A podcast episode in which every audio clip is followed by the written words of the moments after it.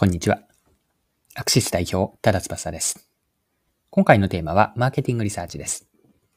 マーケティングリサーチはマーケティングには欠かせない要素ですが、行ったリサーチは本当にビジネスに貢献しているでしょうか？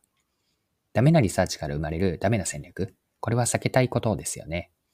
今回はマーケティングリサーチの本でおすすめの一冊を取り上げて、リサーチで価値を出す秘訣を探っていきます。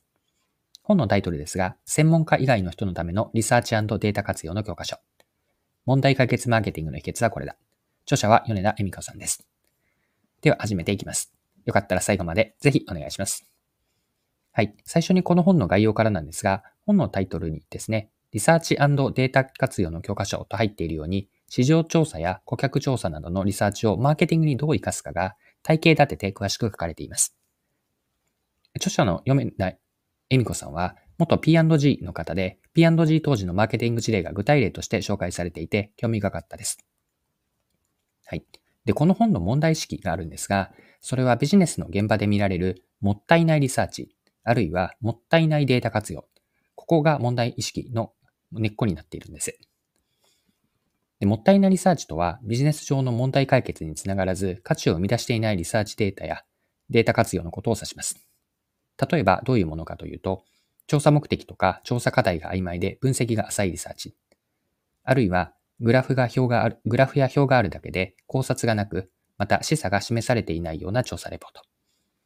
他にも、これまで続けてきたからという理由だけで毎月行われている定点観測調査がありますし、あとはですね、レポートは示唆までしっかりと出されているのに、そのレポートの受け手が示唆をネクストアクションにつなげるやり方がわからないと。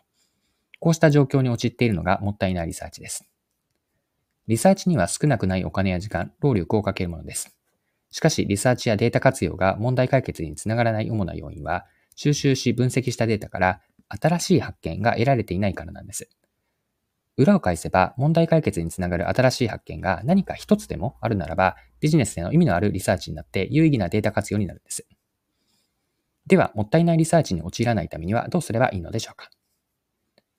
リサーチを有効活用するためのポイントは、リサーチを実施する前の段階にあるんですね。いかに適切なリサーチの企画書を書けるかなんです。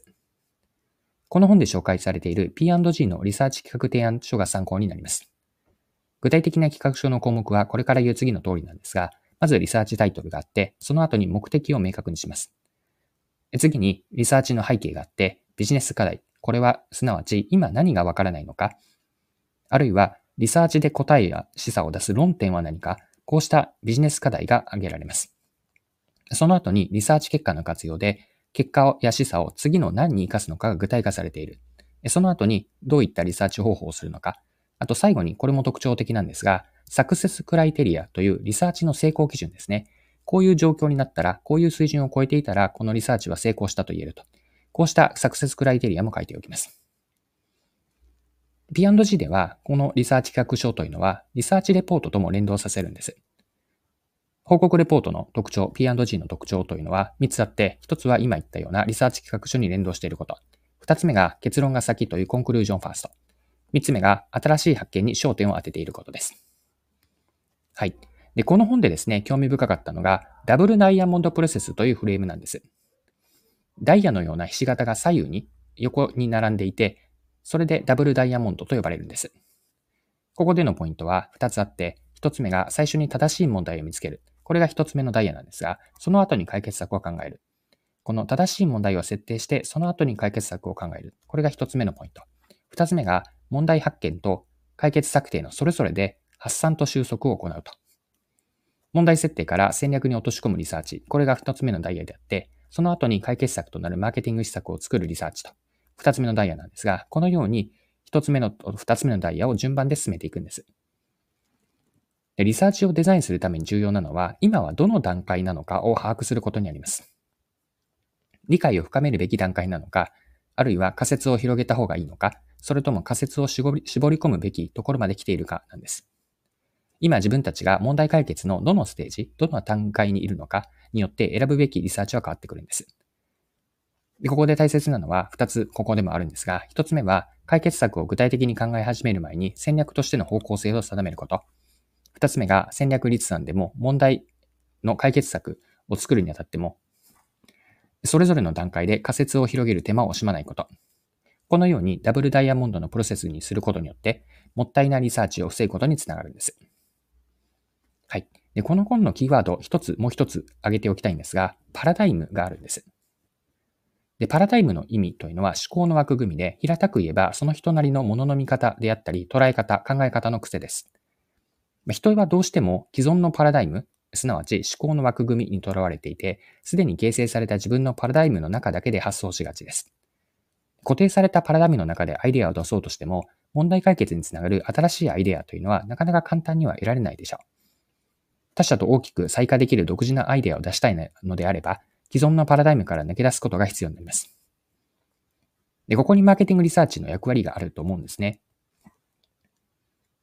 リサーチとデータ活用によってパラダイムシフトを起こして、新しい視点、ひらめきやデータを経て、マーケティングにつなげるわけです。では、どうすればパラダイムシフトを起こす切り口を見つけられるのでしょうか。で、参考になったのは、既存の理屈であったり、自分のパラダイム、すなわち、ものの見方ですぐに説明できないこと、判断がつかないことに出会ったときに見逃さないという態度、姿勢なんです。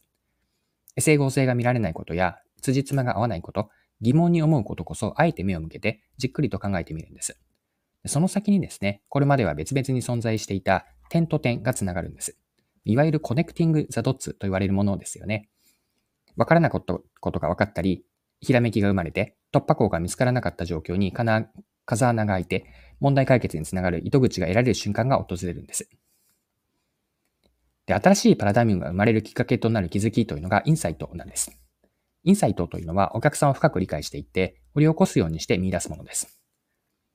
お客さんのことを理解するためには相手に直接聞くことになるんですが、聞き方には工夫が必要になります。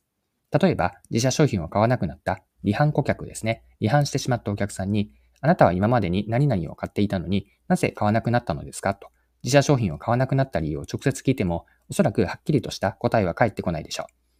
人は買わない理由であったり、あるいは買った理由でさえも明確になっていないことが普通だからです。そこで方法を変えるとよくて、行動変容を起こした理由を直接的にお客さんに質問するよりも、お客さんの周りで起こって、何がその直接的あるいは間接的に影響し、その結果として何々を買わなくなったという行動変容につながったか、この外堀から急がば回れのように外側から聞いていく、このアプローチが有効になるでしょう。はい、そろそろクロージングです。今回はマーケティングリサーチの本を取り上げてご紹介したんですが、もう一度本のタイトルを言っておくと、専門家以外の人のためのリサーチ&データ活用の教科書。問題解決マーケティングの秘訣はこれだ。著者は米田恵美子さんです。最後に、終わりにあたってですね、ポイントを振り返ってまとめておきましょう。もったいないリサーチを避けると。これがこの本の問題意識から来ているんですが、ビジネスに貢献するマーケティングリサーチを行うためには、明確な目的と問題設定、課題設定が大事です。リサーチ企画提案書ではタイトルがあって、目的、ビジネス課題、リサーチ活用の結果、リサーチ結果の活用ですね。ごめんなさい。リサーチ結果の活用。そしてリサーチ方法があって、あとリサーチの成功基準、サクセスクライテリアとあるものなんですが、ここまで入れておくといいでしょう。で、この本のキーワード、これから2つ言っていくんですが、1つ目がダブルダイヤモンドの活用。リサーチは正しい問題を見つけるというところから始めて、その後に解決策を考える。問題発見と解決策定の各フェーズで発散収束のプロセスを繰り返すといいです。で、もう1つ、パラダイムというキーワードがあるんですが、パラダイムシフトを目指すと。既存の思考の枠組みにとらわれず、新たな視点やひらめきを得ることを目指すと。整合性が見られない点であったり、そのふとした瞬間とか違和感ですかね。ここに注目をし、掘り下げていった先にインサイトが得られるでしょう。はい。で、この本のタイトルには、専門家以外のという言葉が入っているように、身近な商品で具体例が使われていることからも、すごく読みやすい一冊でした。よかったらぜひぜひ手に取って読んでみてください。